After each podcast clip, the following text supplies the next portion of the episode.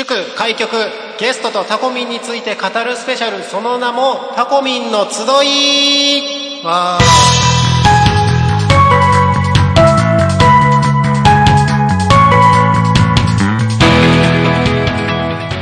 さあ時刻は13時34分を回ったところです、えー祝開局ゲストとタコミンについて語るスペシャルその名もタコミンの集いということでこの番組は、えー私パーソナリティなるちゃんが、えーゲストをさまざまなゲストをお迎えをさせていただきましてタコミン FM の開局を祝うという番組ですね。えーえーとさっきから何回も言ってるんですけど何回も言ってるんですけどまたタコミン FM について解説をしていきます。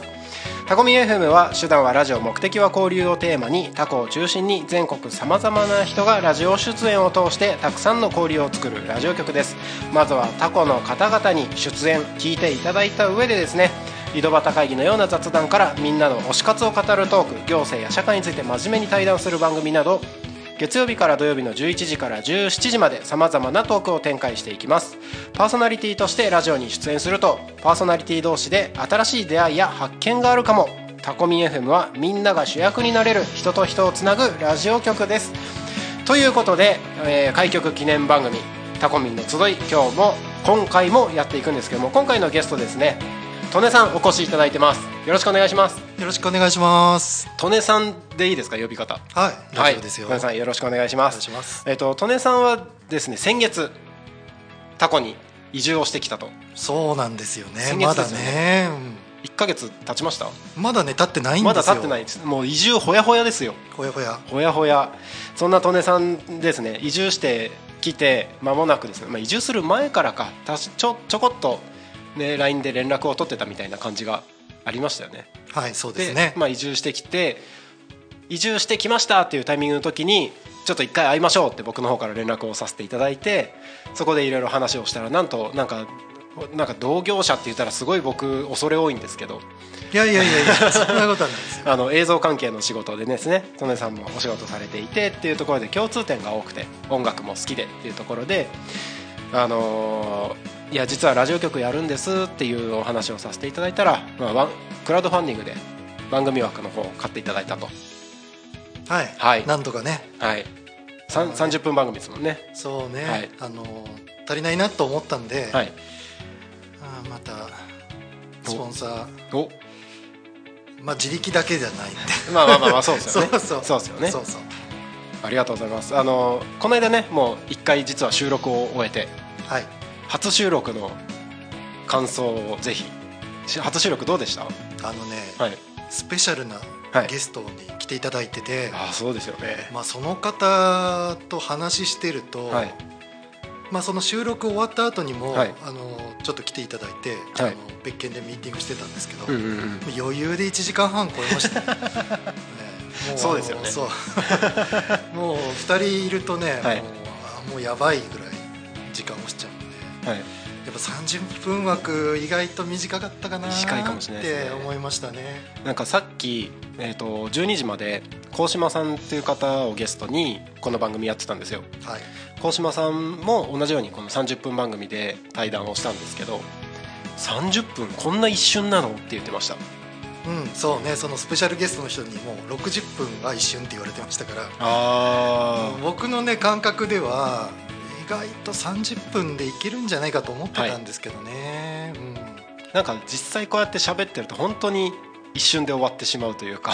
うん、もう本当ですね、不思議ですよね。なんかう一人で30分喋ろうと思うと結構勇気いる人もいるかもしれないですけど対談とかしてるとそれこそ一瞬ですよね。一瞬ですね。うん。なんかまあそうやってよくよく考えると普段なんか雑談はい。家だったりとか仕事仲間とかで雑談してると一瞬で時間過ぎてるなっていうのをちょっと思い出しました。そうですよね、うん。意外とねあの会話してると時間気にならないんですけど、うんうん。やっぱね、うん、本当に1時間小1時間すぐ行っちゃうんですよ。そうですよね。なんか全然仕事進まないみたいな時もありますよね。そうですね確かにね。まああの利根さんそんな利根さんはあのー30分の番組枠はい。を、えークラウドファンディングでご協力いただいてはい。放送予定ということなんですけどもえ放送は放送時間ぜひあの PR をしていただいて。えいやこれねぜひ鳴時さんからちょっと。僕から？そう。あの PR 分は言います。あ、はい。わかりました。えっ、と利根さんはですね、えー、と土曜日ですね。そうです。土曜はい、土曜日の昼3時から3時30分の枠ではい放送、リアルタイムの放送をさししていただきます。はい。はい。でもちろんあのタコミ FM は過去番組は全部いつでも聞けるようにアーカイブが残っていきますので、そちらでも聞けるんですけれども、ぜひその3土曜日3時からの番組のはいタイトルからどんなタイトルですか？えータイトルがですねはい「いいないいなラジオ。いいないいなラジオ」まあ「いいないいな」だけでいいんですけど。いいないいなはい。はい。えっ、と「いいないいな」っていうのがまああの基本的にゲストをはい。お招きできればお招きして、うんえー毎回決まったテーマでトはい。ーク番組をするんですけども、うんおー。えー第1回目と第2回目は、はい。えーアンビエント音楽。またコアなところ行きましたね。ね。いきなりね、はい。どっぷりですよね。いやーもう最高ですね。そうですか。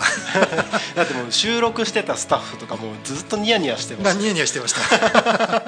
あのねそう確かにね、はい。あのアンビエント音楽って何っていう話なんですけどね。まあ、要するにあの BGM みたいなやつですね。あのうんうん。歌が入ってない、あのうん。歌入ってるやつもあるんですけども、はい。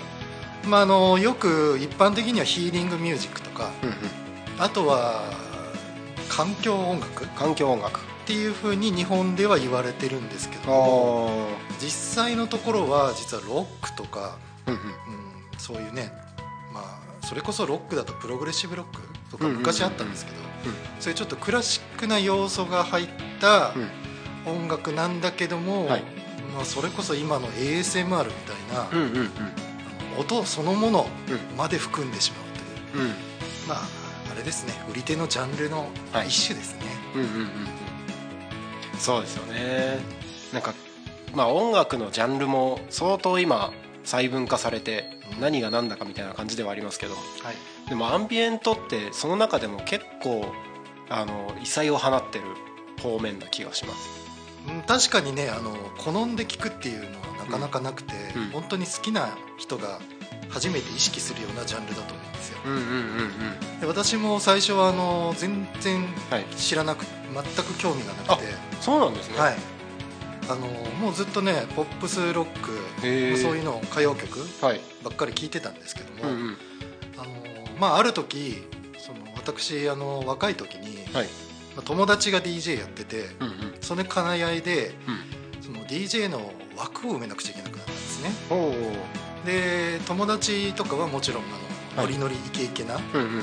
かっこいいところはい。っていうのを担当するんですよ。うんうん。で大体ねあの空き時間のみんなもう踊り疲れてはい。ぐたーってなってる深夜とかに、うん。あ深夜というか明け方ですかね、はい。明け方にちょっとそのまんまだとお客さんもつまんないから、はい。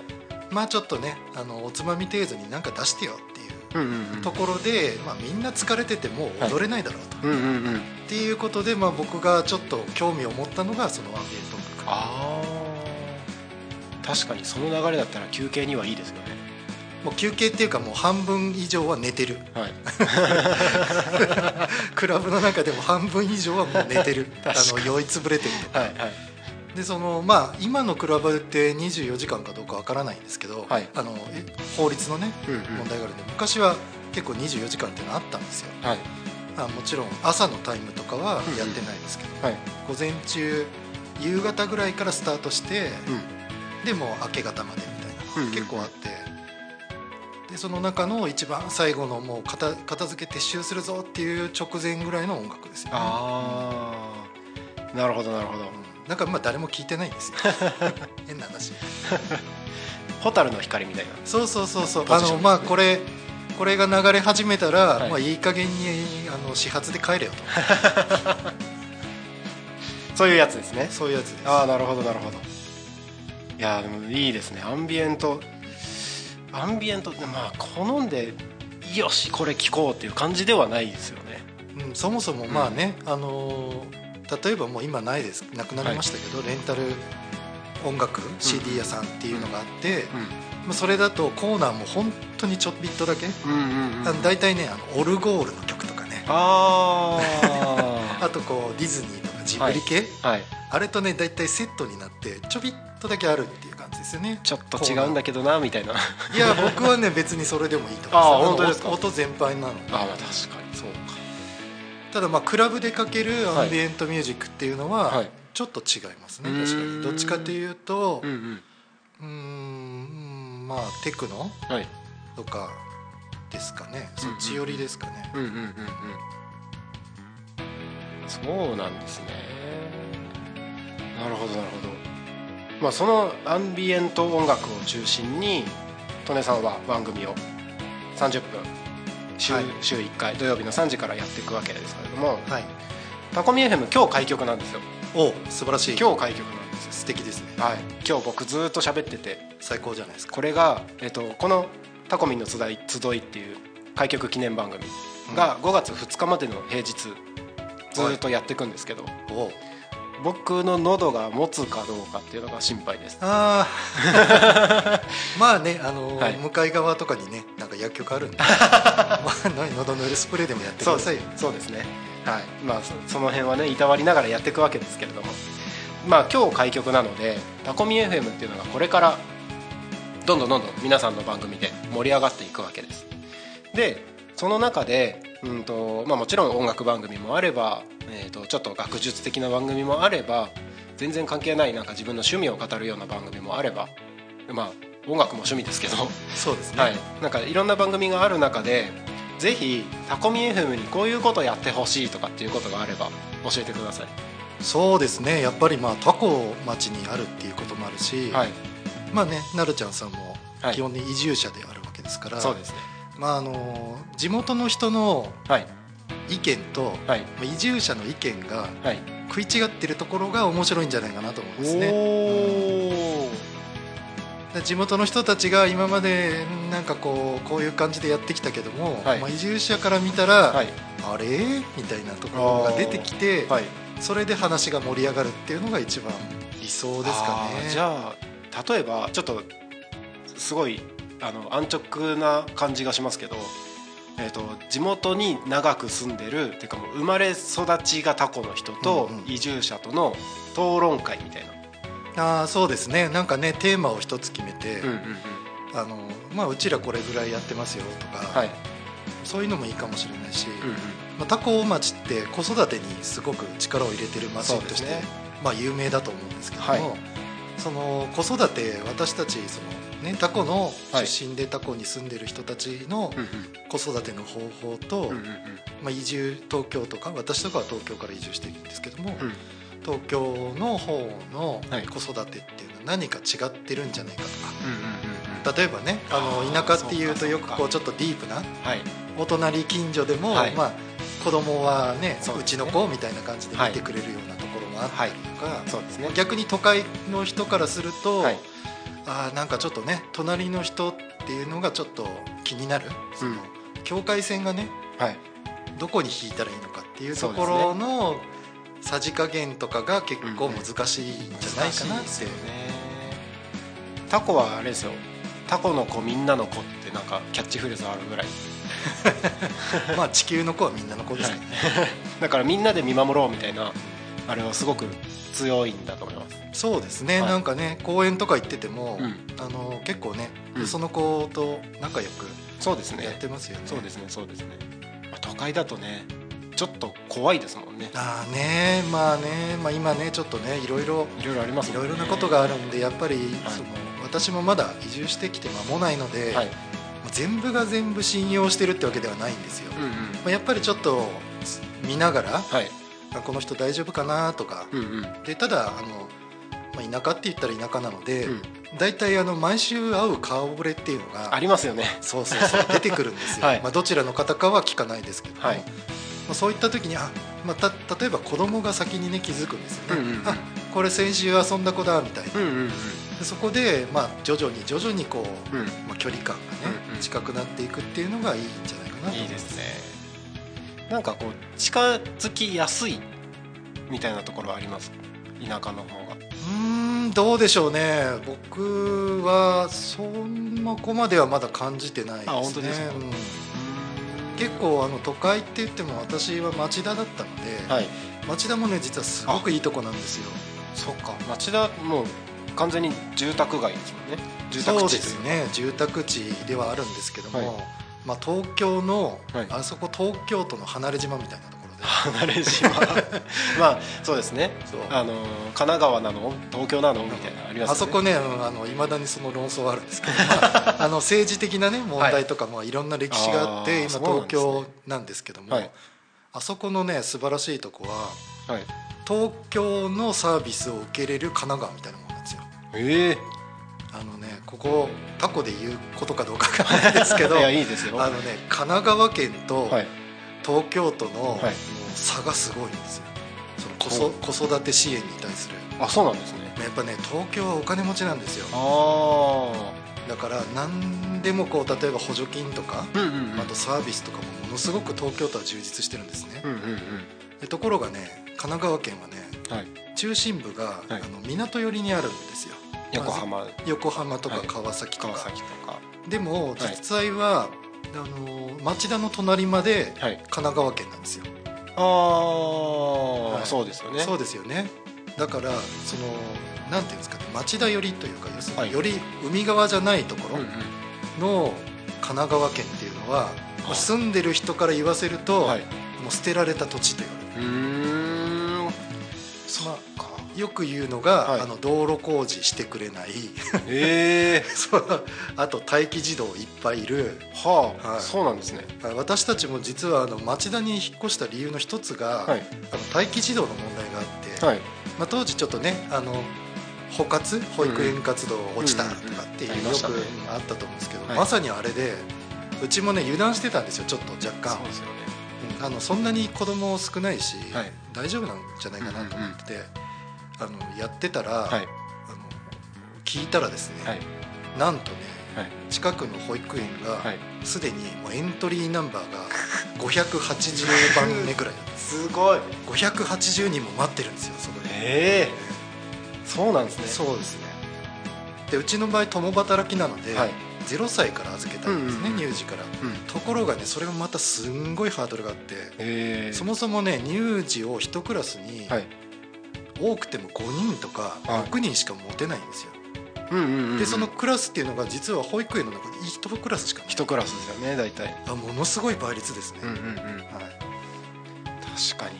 いやなんかあのお子さんうちの子とあの同級生じゃないですか一応。はい、同じ学年になるのであの時期的には本当に僕もそれ共感するところがあってうちの子供も保育園に入れる時はもちろん待機児童にはいなりまして、はい。はい、もう完全に気抜いてたっていう同じような感じです、うんうん でもねそれがやっぱり解消できるかできないかそのその問題がクリアできるかできないかって結構大きいですよね。そうですね。もう大きいですね。やっぱこそ、子供を持って子育てしようとすると、うん。今はもう共働きっていうのが結構当たり前ですし、うんうん。でそうなってくるとねあの、まあ、昭和的なはい。ケースモデルっていうのはもううんそもそも無理なんですよ。うんうんうんでましてやあの少子化なので、はい。子供たち少ないじゃないですか、はい。そうなってくると実はねあの小学校とか、はい。その昔のはい。場所が閉鎖されてたりとかするんです逆なんですよ。キャパシティが減ってるんですよ。よねうんうんうん。だから減ってる割にはその子供の要求っていうか共働きのうん。家庭が増えてるので、うんうん。当然ミスマッチが起きますよね。そうですよね。まああとやっぱ子供を見るのは誰でもいいってわけではないので、はいちゃんとやっぱり子供を見れる人たちじゃないと見れないので、そうですそうなってくると余計にね人手不足とか、うんうんうん。そういうのもあるのうん。で難しい問題ですよね、うんうんうんうん。ただ多古町に関してははい。それがない、その心配ないって大きいですよね。あものすごい大きいですね。なんか子供のことであのなんだろう負担になることがほぼないじゃないですか。そうですね。ほぼないですね、うん。今ねもちろん医療費とかはい。給食費とかももちろんそうですし。そう給食費とかも無料ですよ、うん。素晴らしくないですか？子供に対してなんかすごい自由を与えられる感じがうん。するなって思ってます。そうですね。あの過干渉じゃないっていうのが一番子供重要だと思いますね、うん私の意見ですけども、うんうんうん。あのやっぱ子供ってはい。あのよく勘違いするのが、はい。まあ、自分の子なので、うんうんまあ、自分がその育ってきたルールだったりとか、まあ、そういうのを当てはめようとしちゃうんですね。例えば子供ははい。こうしなさいとか、うん。これをやったらダメよっていうふうに言うと思うんですけども、実はね子供一人一人ははい。違う人間なんですよ。だからあのもう他人うん。変な話だけど親だけど、ん。もう一人のパーソナリティを持ってる人間うん。として扱わないとうん。間違いが起きますね。そうですよね、そこね結構間違いが起こっていろんな大変なことが起こったりするわけですよね。そうそうちょっとね、悲しいことが起こります、うん。でそういうまあねちょっといろんな方がいらっしゃると思うんですけども、はい。やっぱりこの教育が熱心だったりとか、うん。その生活態度のことにすごく気を使っておられる方、うん。うんそれはそれでいいと思うんですけども、うん。ただそれを全て子供に当てはめてしまうと、逆にね子供が萎縮してしまうんですよ。ああのもうこれしたらダメだと思ったら、うんもう最初から人間ってしないじゃないですか。あそうですね。でところがね、まあ、それは私の意見なんですけども、はい。あの失敗しないと学ばないんですよ。そうですよね。一回はあの、はい。変な話だけどちょっと痛い目に遭わないと、うんうんうん。それが危険かどうかすらわからない、うんうんうん。だからその親が知識としてそれを危険だって教えるんじゃなくて、実際に体験させて、あの危険だっていうのを身をもって分からせる。そうですね。例えばね毒の蛇がいたとして、うんうんこれは毒の蛇だよって教えることはできますよ図鑑とかで、ただ実際にね、まあ、会うのは嫌ですけど 実際にその毒蛇みたいなのがいましたと、はい。で山の中だからい,、はい。い、るじゃないですかタコとかね。そしたらその実際の毒蛇がどういう動きをするのかとか、はい。どういう場所にいるかっていうのをはい。まず、そのフィールドワークしないことはそうですね。わからない、はい。図鑑で見てはいあじゃあそのスーパーの中に毒蛇がいるんだって思ってる子もいるかもしれない。そうですね。だからそういうなんていうんですかね、うん。その体験を積み重ねていくことによって子供を育てていくっていう考え方をしないと、まあ、しないとっていうか、うん。した方がいいんじゃないかなと。思います、そうですよね。その経験があるからこその本当の恐ろしさとか楽しさとかいろいろなことが分かるっていう。うん。そうなんですよからね頭頭でっかちにならないようにしないと、ちょっとやばくて、はい。まあ、そういう意味ではタコっていうのはうん。すごい自然にも恵まれてるし、うんまだまだねあうんの成長する可能性っていうのが大いにあると思うので。そうですよね。あのやっぱり移住、まあ、私たちもそうですけども、はい。移住してきたりとかあと子供の数が結そこそこいるんですよ。うんうんうん。うんまだね。はい。なんでまあこの状態を少しずつキープしながらもっと増やしていくっうんうんていうことをやれば町は死なないそうですね。なんかすごいいい流れがある。なんかいろんな意味ですごいふわっとした表現ですけどいろんな部分でこういい流れがタコには来ててそれこそ人も集まってきてるしなんか街の中の人たちもいろんなことに対して寛容だしってことを考えるとすごく可能性ある街ですよね。そうですね。あの寛容じゃないところっていうのもはい中にはあるんですけども、うん。タコに関してはうん。結構ね皆さん寛容ですね、うん。不思議なぐらい。不思議ですよね。なんかみんなで盛り上げていこうって感じがありますよね。そうですね。しあのお年寄りの方もうん。結構、なんていうんですかね、まあ、よそ者っていう感じではないんですよね、そうですよね。わかりました。ありがとうございます。ちょっとね、本当にまだまだいっぱいお話はしたいんですけども、なんかもう一瞬で30分ぐらいですよ、やっぱり。終わりましたね 早いですねこ。れねこういうもんですよこういうもんですよね。あの話し足りない部分はこの後もぜひお話ししたいなと思いますし、またどこかのタイミングでぜひあの、ねゲストでうん来ていただいて、逆に。ね、あの機会があれば僕もゲストとして利根さんの番組にお邪魔させていただいたりとか、そう。はい、してあもいいこの話が楽しかったら、い。ぜひスポンサーになってください。ありがとうございます。はい。ぜひね一緒に盛り上げていければいいのかなと思いますので、ははいい、えーということで祝開局ゲストとタコミンについて語るスペシャルその名もタコミンの集い。えっ、と2本目のゲストはトネさんでした。トネさんありがとうございました。ありがとうございましたはい、本日の放送はですねこの後、えー4時まで、えー間が空きます BGM が流れてるだけの時間になりましてその後夕方の帯番組「ゆうたこに仮眠」が4時から5時の間ですね、えー放送こちらも生放送で放送いたします。ゆうたこに仮眠パーソナリティは僕でゲストが今度は野賀さんという方がえーゲストとして来ていただきます。野貝さんはですね、えー移住コーディネーターとして一緒に僕と勉強をさせていただいている同期のメンバーの方でもあります。本日もですね、5時までタコミン FM 放送していきますので皆様ぜひ、とお付き合いをいただければと思います。よろしくお願いします。よろしくお願いします。この番組もですねあのアーカイブで残していきますのでぜひ YouTube ポッドキャストで聞いてください。ということで、えータコミンの集いここまでにしましたいと思います。トネさんありがとうございました。ありがとうございました。またよろしく。またね